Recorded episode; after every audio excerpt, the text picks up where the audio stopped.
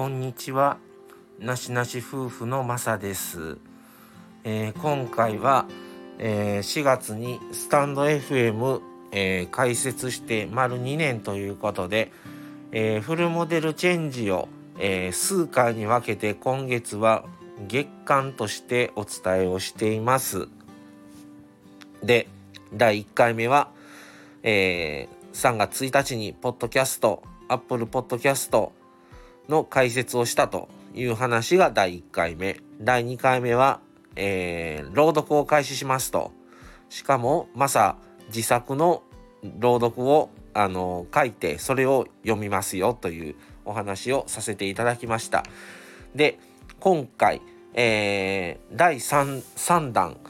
ということで、えー、何をするかと言いますと、え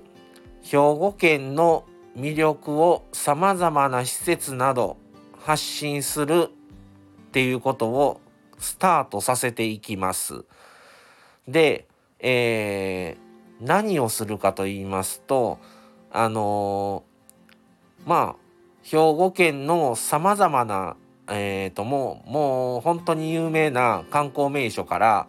えー、穴場なところから、えー、まああとはカフェとかまあランチとかお店ですねとか、えー、いろんな、まあ、サービスエリアとか道の駅とかまあさまざまな、あのー、ものが兵庫県っていうのはすごく多いです。で、えー、兵庫県っていうのはすごく範囲が広くってですねあのー、今すごく日本一周されてる方多くてあのすごい日本一周してるカップルの方夫婦の方あの必ずなんですけど兵庫県を通らないと隣の県には行けないようになってるんですね。それって兵庫県だ だけなんですね。で兵庫県は瀬戸内海にも面してるのに日本海にも面してます。そしてあの瀬戸内海の南側にある淡路島も兵庫県です。ということで兵庫県はすごく範囲が広いのでちょっと兵庫県の魅力をあの今後あの並行してやっていけたらというふうにちょっと考えてます。で、えー、それに伴ってですねあのまたあのフルモデルチェンジパート4の方で詳しくまた言いますけどもあのそれ専用であのインスタもまたちょっと新たに立ち上げをしますのでそれはまあ次回をにお話をします。で、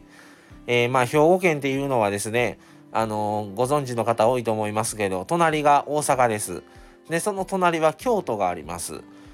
ていうことで京都と大阪に埋もれちゃってる部分っていうのが結構多いと思うんですね。で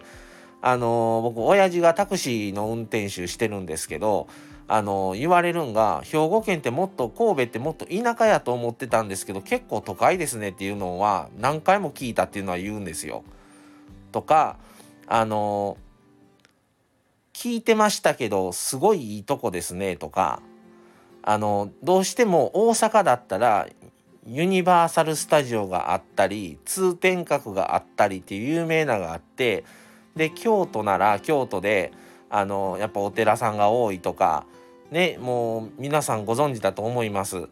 でましてや奈良もありますっていうので兵庫県ってじゃあ何が有名ってなった時に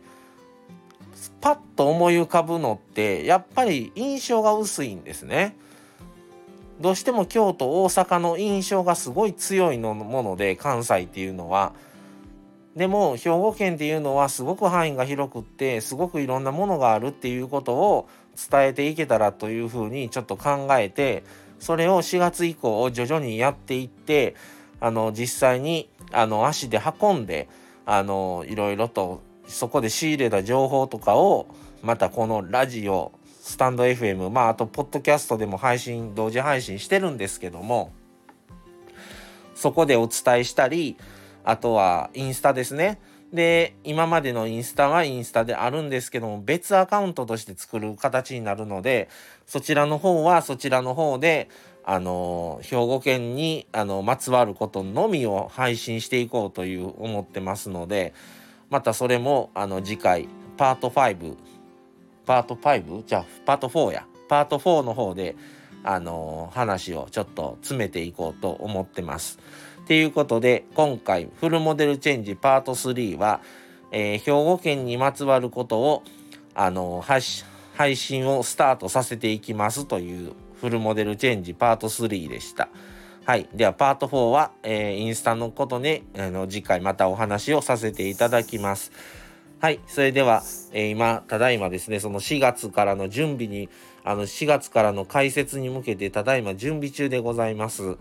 ので、あの、また、詳しいことはまた分かり次第お伝えします。はい。それでは、今日はこの辺で失礼します。それでは、さようなら。